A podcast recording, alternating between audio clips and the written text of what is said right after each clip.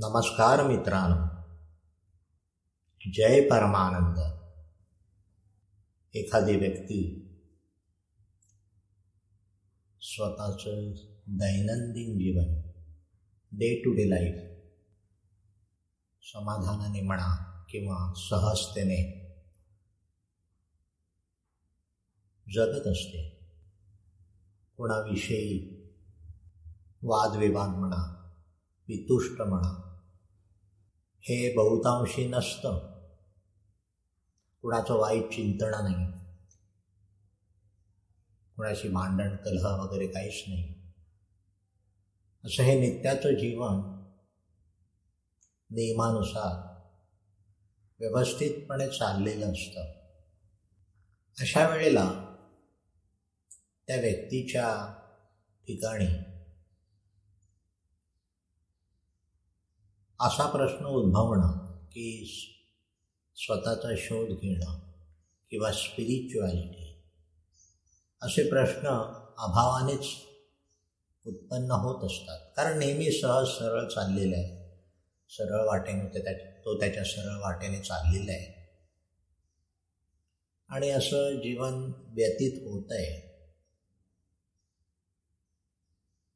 तेव्हा मला काय गरज आहे? आणखी काहीतरी स्पिरिच्युअलिटी म्हणा किंवा तुम्ही म्हणता शोध घ्या स्वतःचा. तसं जीवन समाधानाने चाललेलं असतं.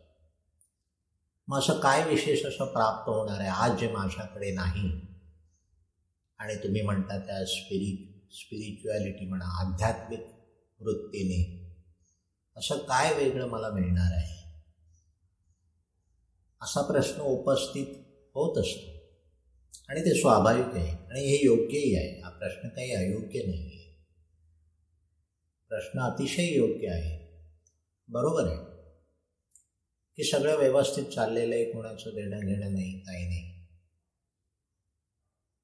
कुठे आपाधापी नाही आहे असं सरळ स्मूथमध्ये गुढी गुढी सगळं चाललेलं असतं. हां जीवन म्हणजे काही फुलांचा असा अंथरलेला गालिचा नाही की सातत्याने सगळं सुखकर होईल सुख येणार दुःख येणार सुख जाणार दुःख जाणार हे सगळं घडत असतं. मग असं असताना आध्यात्मिकतेची गरज काय? किंबहुना आध्यात्मिकतेच्या नावाखाली काहीसं त्यांना ब्लॅकमेल केल्यासारखं वाटतं. गैरफायदा घेतल्यासारखं वाटतं. आणि हे स्वाभाविक आहे. हे सगळं ठाकटीक चालू आहे आता कशाला आणखी?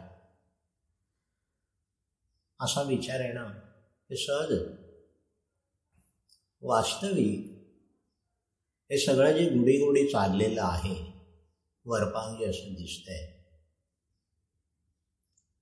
ते खरंच आपण या वरपांगी जे आपलं सहजतेने चाललेलं जीवन आहे त्याच्यात थोडंसं सखोलतेमध्ये गेल्यानंतर एवढ्या खात्रीपणाने खात्रीने ती व्यक्ती सांगू शकेल का? मी तरी नाही सांगू शकणार. की खरंच मी शांत आहे.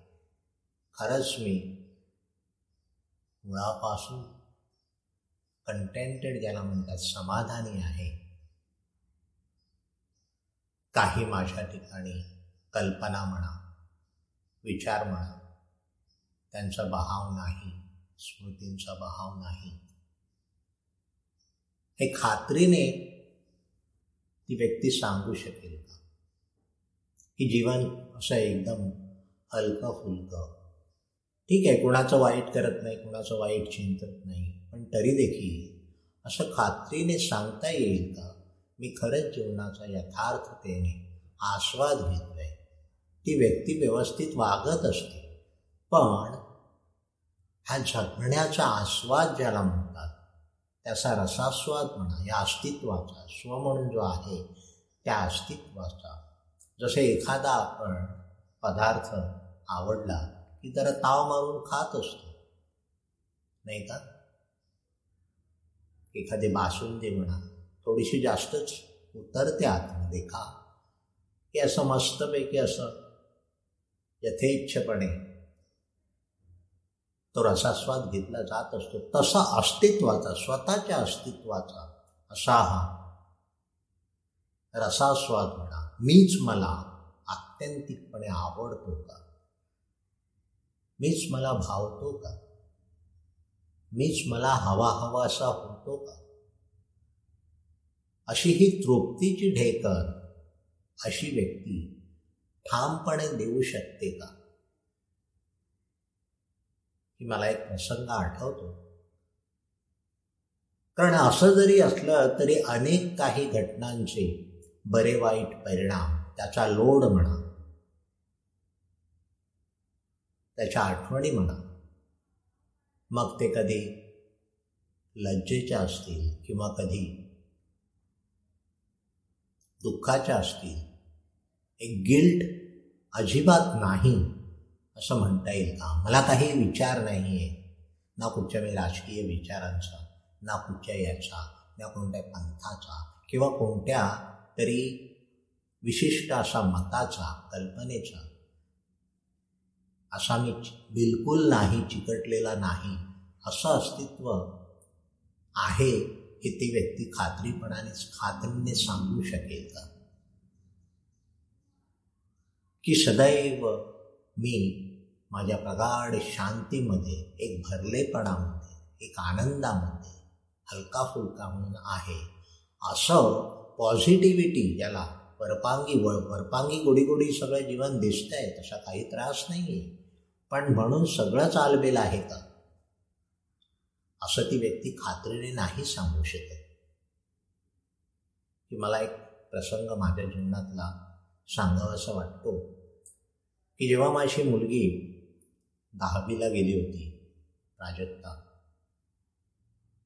तशी ती अभ्यासामध्ये हुशार होती आणि शाळेतून पहिली येईल असा गौगवाही होता आणि मला थोडीशी काही खात्रीही होती. आणि या एका याच्यामध्ये मी होतो. आणि त्यावेळेला जेव्हा रिझल्ट लागला निकाल आला तेव्हा ती रडवेली झाली की बाबा मी नाही पहिली आली. म्हटलं ठीक आहे. म्हटलं काय नाही त्यात काय हो दुसरी आलीस ना. बस त्यात काय? हे मी बोललो.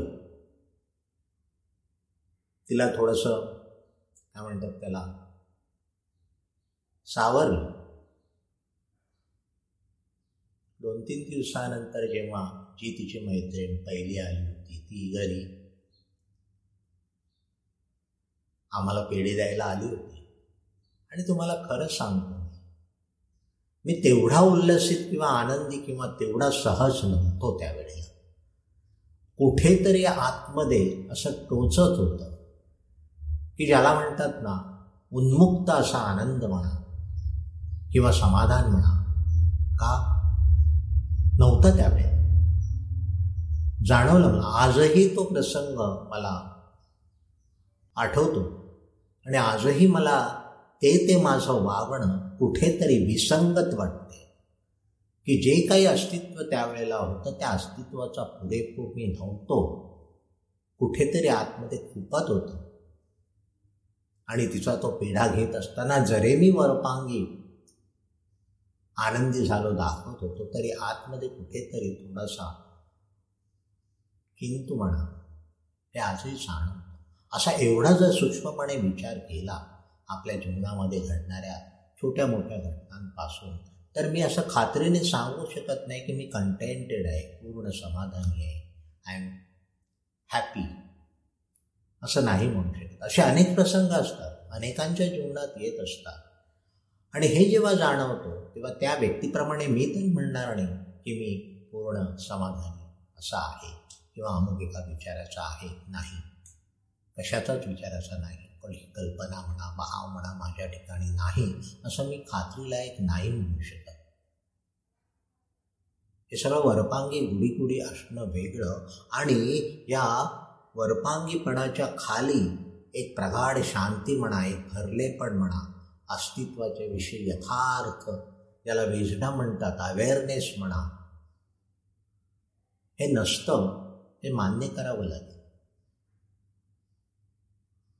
आणि त्यामुळे हे जे मी म्हणतोय की आध्यात्मिकता किंवा यथार्थ जीवनाचा आस्वाद घेणं हे सर्वांगाने आणि संपूर्णतेने नाही घडू शकत. कुठेतरी काहीतरी मनामध्ये खळखळ असते. हे होत असतं. संपूर्णपणे मी सदा सर्वदा कम्फर्टेबल असतो का? सुखासीन असतो का? हलका फुलका असतो का? हे मी खात्रीने नाही सांगू शकत. तेव्हा आध्यात्मिकतेची, वास्तविक अध्यात्म हे सहज आहे. एक मुद्दाम काही करावं असं काही नाही आहे जसजसं अवेअरनेस येत जातो तस तसं साधकाचं जीवन हे सहज होत जातं. यथार्थाने जाण किंवा भान म्हणा अस्तित्वाचं स्वच्या अस्तित्वाची जाण ज्याला म्हणतात ती हळूहळू सखोल होत जाते. तेव्हा प्रगाढ शांतीचा म्हणा या अवेअरनेसमधून प्रगाढ शांतीचा स्थिरत्वाचा कुठेही ज्याला म्हणतात ना दोलायमान अवस्था नाही. प्रसंग कोणतेही असू देत घटना कोणत्याही असू देत कशाच्या विषयी कशाच्या विषयी तिरस्कार म्हणा किंवा कशाच्या विषयी लुबाडणं म्हणा हवंहवंसं वाटणं हे तिथे नसतं. तेव्हा स्पिरिच्युअलिटी ही काही साधना नाही ही अंतप्रेरणेतून घडत असते इंट्युएशन साधना म्हणून काही करायला गेलं तर त्यात एक कृत्रिमपणा येतो. थोडंसं बळजबरी म्हणा किंवा असा कोकमपट्टी केल्यासारखं. परंतु स्पिरिच्युअलिटी सहज आहे नैसर्गिक आहे आपल्या मुळाशी जाणं. आपल्या मुळाशी पावणं. की जे मी मूळ आहे सदानंद चिदानंद रूप शिवोहम शिवोहम हे माझं मूळ स्वरूप आहे. हे माझं अस्तित्व आहे ही रिॲलिटी आहे या अस्तित्वाची. आणि तेच मी आहे या जाणीवेने जेव्हा साधक एकांतिक होऊन जातो तेव्हा स्पिरिच्युअलिटी सहज होऊन जाते. तेव्हा जीवनातले साधे साधे सोपे प्रसंग देखील खूप काही सखोल नेत असतात. जसा हा एक प्रसंग जीवनातला सांगितला सखोलतेकडे नेत असतात. सगळे आहे सुबत्ता आहे काही कशाची काय म्हणतात त्याला कशाच्या मागे लागणे नाही असं नाही. पण आंतरिक अवस्था कशी आहे? तेव्हा मुद्दाम काही असं साधना म्हणून नाही परंतु आपल्या अस्तित्वाचा यथार्थ भोग होण्यासाठी हे जेव्हा सहज स्वभाव होतो एखाद्या साधकाचा तेव्हा कुठे त्याच्या ठिकाणी ही अवेअरनेसमधून आलेली ही प्रगाढ शांती म्हणा सहस्त म्हणा अखंडितपणे एकच सगळीकडे नटून राहिलेलं आहे तेच आहे ते मीही आहे आणि माझ्या परतही तेच आहे. या एकत्वाने पहा कुणाचं वाईट करत नाही कुणाचं वाईट चिंतत नाही तो तर प्रश्न जाऊ द्या. परंतु ही नकारात्मक भाषाच आहे पण सकारात्मक मी तूच आहे तूच मी आहे. ही काही फक्त बोलीभाषा नाही आहे हे परवानगी नाही आहे की पहा या दृष्टीने मला गौतम बुद्धांचं भगवान गौतम बुद्ध यांच्या जीवनातील जो पहिला प्रसंग की ज्यातून तो एक टर्निंग पॉईंट ठरला. विलक्षण असा एक घटना ती विलक्षण की वास्तविक. राजपुत्र. आणि जेव्हा कोणी भविष्यवेत्याने सांगितला हा तर एक फार मोठा बैरागी म्हणा संन्यासी होईल नाहीतर सम्राट तरी होईल. तेव्हा तो संन्यासी होऊ नये. म्हणून त्याला सर्व सुखामध्ये ठेवण्याचा प्रयत्न राजघराण्याचा तो चालू होता. त्याच्या त्याला त्याच्या दृष्टीला त्याच्या ऐकिवात काही दुःख येऊ नये काही दुःखाचे प्रसंग म्हणा अशा घटना त्याच्यासमोर येऊ नये यासाठी फार काळजी घेतली होती राजाने. आणि अचानक जसजसा तो संपूर्ण राजभोग म्हणा विलास म्हणा हे सगळं उपलब्ध होतं. सगळं तो घेत होता. आणि जेव्हा असा एकदा रथातून नगरामध्ये फिरायला निघाला तेव्हा त्याने पहिल्यांदा पाहिलं. एक व्याधीने आजाराने त्रस्त झालेली व्यक्ती. त्याने विचारलं. सारथ्याला विचारलं हे काय आहे? हा असा कसा?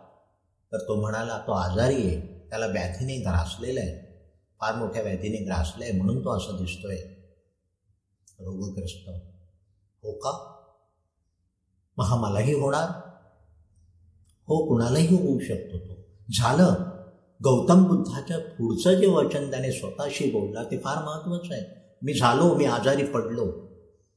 पहा घटना दुसरीकडे. पण त्या घटनेचं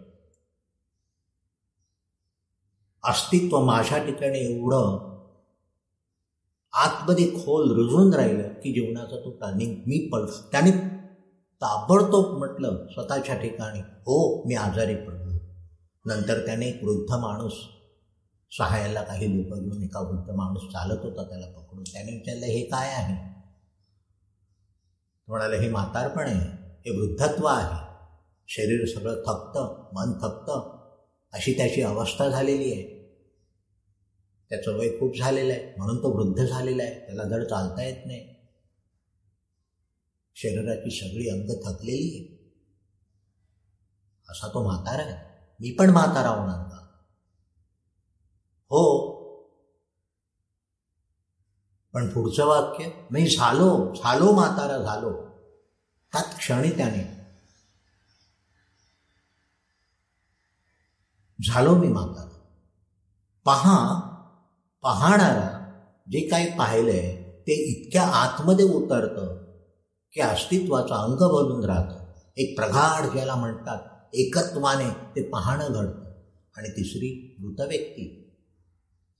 पाहिली त्याने याला का नेता येत असेल? चौघेजण असं खांद्यावर घेऊन का का असा तो झोपलाय तिथे? नाही तो मेला. मृत्यू झाला त्याचा मग आता कुठे नेणार नाही त्याला स्मशानामध्ये नेतात. मृत्यू झाला मी मेलो. मी मेलो. हे जेव्हा आपण आता पाहतो हे सर्वसाधारण विशिष्ट काही व्यक्तींच्या ठिकाणी हे प्रगाढ प्रगाढ याने आतमध्ये घेतलं जातं. आणि तिथेच तो त्यांचा टर्निंग पॉईंट करत असतो. आपण पाहतो इकडे कोणी ना कोणी जात असतो कोणी म्हातार आहे कोणी आजारी आहे अनेक प्रसंग दुःखाचे पाहत असतो. परंतु हे नित्याच्या जीवनामध्ये स्वतःच्या आपाधापीमध्ये यामध्ये त्यातलं तथ्यच मी झालो हे महत्त्वाचं नाही आहे मग याच्या पलीकडे मी कसा जाणार? या आजाराच्या पलीकडे मी कसा जाणार? हे येणं आणि जाणं याच्या पलीकडे मी कसा जाणार? मला तिथे जायचं आहे ही जेव्हा अर्थता आणि ध्यास निर्माण होतो असोशी निर्माण होते आणि भगवंत बुद्ध म्हणतात की मी झालो मी आजारी झालो मी वृद्ध झालो मी मृत झालो पूर्वी अशी तार करत असत कोणी काही दुःखद घटना घडली so and so is expired start immediately you start immediately तसं मला, मी मला विचार you are serious start immediately मी स्वतः सिरियस आहे स्टार्ट इमिजिएटली नॉट अदर्स की आम्ही गोव्याचे एक प्रसिद्ध कवी बाबा बोरकर, त्यांनी एक कविता लिहिली होती. त्यातल्या दोन ओळी मला आता आठवतात. फार सुंदर. बोलक्या होत्या हटकेपणाने त्यांनी लिहिल्या होत्या. स्मशान असावे हाकेच्या अंतरावर स्मशान असावे हाकेच्या अंतरावर आणि लिहिलेले असावे त्याच्या प्रवेश प्रवेशद्वारावर. आणि लिहिलेलं असावं त्याच्या प्रवेशद्वारावर. आज माका पाल्या तुका. आज मला उद्या तुला. किती जाणतो स्मशान वैराग्य मी म्हणत नाही. रसच निघून गेला हे निगेटिव्हिटी झाली. मग रस आहे कशात? तो शोधायला. कशाने मी डळमळीत होणार नाही? हे फार मोठे प्रसंग आले. परंतु जीवनामध्ये असे अनेक प्रसंग येत हायपर होतो. दुःखाने व्यथित होतो. त्रास होतो. एराझरा घालतो. आतमागे ठेवतो. विचार ते डोक्यातून काढण्याचा प्रयत्न हे नित्याचं जीवन आहे. त्याच्यामध्ये असं हे घडत असतं. कुणी काय बोलला असेल तर ती सारखी टकटक म्हणा एखादा एकदम डोक्यातच जातो. तसं जाणं घडतं. आपलंही सर्किट बिघडतं. हे नित्याचं जीवन आहे. वरवर गुढी गुढी पाहत असताना हे तेवढं याकडे लक्ष दिलं जात नाही. स्वतःचा शोध म्हणजेच जसा काहीतरी व्याधी असेल तर शोध घ्यावा लागतो डायग्नोसिस करावं लागतं रिपोर्ट्स मागवावे लागतात. तसं या मनाचा शोध हे मन काय आहे का हा मला त्रास आहे का हा मला व्याप आहे का ही माझी चिडचिड आहे का हे माझं धाप आपाधापी आहे हे जेव्हा विचारणं घडत असतं प्रत्येक गोष्टीला हे अवेअरनेसमधून विचारणं घडत असतं. जागरूकते सावधतेने शुभमंगल सावधान. मंगल व्हायचं असेल तर सावधपणा आवश्यकच आहे. शुभ व्हायचं असेल आणि शुभ काय? परमेश्वर भगवंत. तो त्याच्या भक्तीतूनच मी माझं शुभ होणार आहे माझं मंगल होणार आहे. आणि त्यासाठी आवश्यक आहे सावधानता सतर्कता जागरूकता. आणि हा स्वभाव भक्ताचा सहज होऊ शकतो. असा हा भक्ताचा स्वभाव त्या जागरूकतेमध्ये जेव्हा उतरतो तेव्हा अधिकाधिक तो सखोल एक प्रगाढ शांती जी आहे अस्तित्व जिला आकार नाही रंग नाही रूप नाही स्पर्श करता येत नाही जिला. ती फक्त अनुभवाचाच विषय आहे प्रत्यक्ष अस्तित्व आहे ते शांतीचं प्रगाढ शांततेचं. बाहेर वरव रपांगी प्रसंग घडतात दिसतात परंतु त्याखाली ही प्रगाढ शांती आहे. हा जो स्पेशसनेस आहे हा जो वर्तमान आहे तो प्रगाढ शांतीचा आहे. त्यातूनच सर्व निर्माण होत असतं. काहीच नाही ही तशी रियालिटी नाही. माझ्या ठिकाणी सर्व काही भरलेलं आहे ते काहीच नाही. हे जेव्हा जाणवतं कशी एक कथा सांगितली जाते की त्या देशाच्या राजाचा बहुमान गौरव दिन होता. सगळे लोक जमले होते. समारंभ समारंभ आयोजित केला होता. राजाची सीट त्याचं आसन खाली होतं. बाकी संपूर्ण विविध देशांचे मान्यवर मंडळी आसनस्थ झाली होती. सगळेजण राजाची आतुरतेने वाट पाहत होते. ज्याचा बहुमान होणार आहे ज्याला गौरविला जाणार आहे तो राजा यायचा होता. एकच आसन त्याचं सिंहासन खाली होतं. इतक्यात त्या समारंभामध्ये एक सुफी फकीर त्या समारंभामध्ये आला लगबगीने आला. आला आला आला आला. सगळेजण बघायला लागले. हा कोण आहे? मी ओळखत नाही त्याला. तो आला लगबगीने आला इकडे तिकडे. न पाहता त्याने राजाच्या सिंहासनावर त्याचं लक्ष होतं तो तसाच आला आला गेला गेला आणि पटकन त्या सिंहासनावर जाऊन बसला. बसल्याबरोबर मुख्यमंत्री जो महामंत्री होता सगळेजण चकित झाले. हा वेडा की काय? कुठे जाऊन बसला? एक फकीर आणि तिकडे जाऊन बसला. अनेकांना राग आला. त्या महामंत्र्याला देखील राग आला. तो धावत धावत त्याच्याकडे गेला आणि म्हणाला आपण कोण आहात? आणि धाडस कसं केलं तो मी या आसनावर बसायचं? समजत नाही तुम्हाला? आपण कोण आहात? तुम्ही कोणी मंत्री आहात का? मी तर महामंत्री आहे. त्याच्यावरती तुम्ही आहात का? हो I am more than that त्यावरती मी आहे. माझ्यावरती तर फक्त राजा येतं तुम्ही तर राजा दिसत नाही आहात. तुम्ही कोण आहात? तू जो राजा म्हणतोस त्याच्याही वरती मी आहे. वा राजाच्याही वरती. आपण कोणी? त्याच्याही वरती म्हणजे धर्मसंस्थापक प्रॉफिट त्याच्याही वरती. त्याच्याही वरती तुम्ही. प्रॉफिट आहात का तुम्ही. धर्मसंस्थापक आहात का नाही त्याच्याही वरती. आता त्याच्याही वरती काय? प्रत्यक्ष परमेश्वर तुम्ही परमेश्वर आहात का? नाही त्याच्याही वरती. त्याच्याही वरती. देवाच्याही वरती. देवाच्या वरती तर काहीच नाही. तेच अंतिम आहे त्याच्यावरती काहीच नाही. हा तेच मी आहे. तू जे आता म्हणालास काहीच नाही तेच मी आहे. नथिंग आय एम दॅट आणि नथिंगमध्येच सर्व काही आहे. समग्र अस्तित्व नथिंगमध्येच सामावलं जातं. असं ते उत्तर ऐकून तो महामंत्री त्याने नमस्कार केला. उठला आणि निघून गेला तेव्हा राजा आला. राजाने विचारलं काय झालं? तर त्याने ताबडतोब काही माझी कथा त्याने ताबडतोब त्या फकीराला बोलावलं. त्याला सिंहासनावर बसवलं आणि त्याचा बहुमान केला. मला आठवतं की अगदी अगदी जवळच जवळ जवळजवळ चार पाच महिने झाले असतील माझे सद्गुरू मला म्हणाले पहिल्या भेटीतच त्या भेटीमध्ये खूप दिवसांनी भेट घडत होती. अरे सुधाकर काही नाही पुन्हा सर्व काही निर्माण आणि सर्व काही पुन्हा काही नाही मध्येच विलय पावणार आहे. हे त्यांचे शब्द. तेव्हा काही नाही म्हणजेच सर्व काही. मी म्हणून जो इगोइस्टिक अहंकाराचा अहमपणाचा जो संपला काही नाही झालं. आणि जेव्हा ते अस्तित्व उरतं ते निरहंकारी निरपेक्ष कोणतीही खळखळ नसलेलं आनंदी सहजतेचं हलके फुलकेपणाचं प्रगाढ शांतीचं एक विलक्षण समृद्धीचं असं हे अस्तित्व ते मी आहे.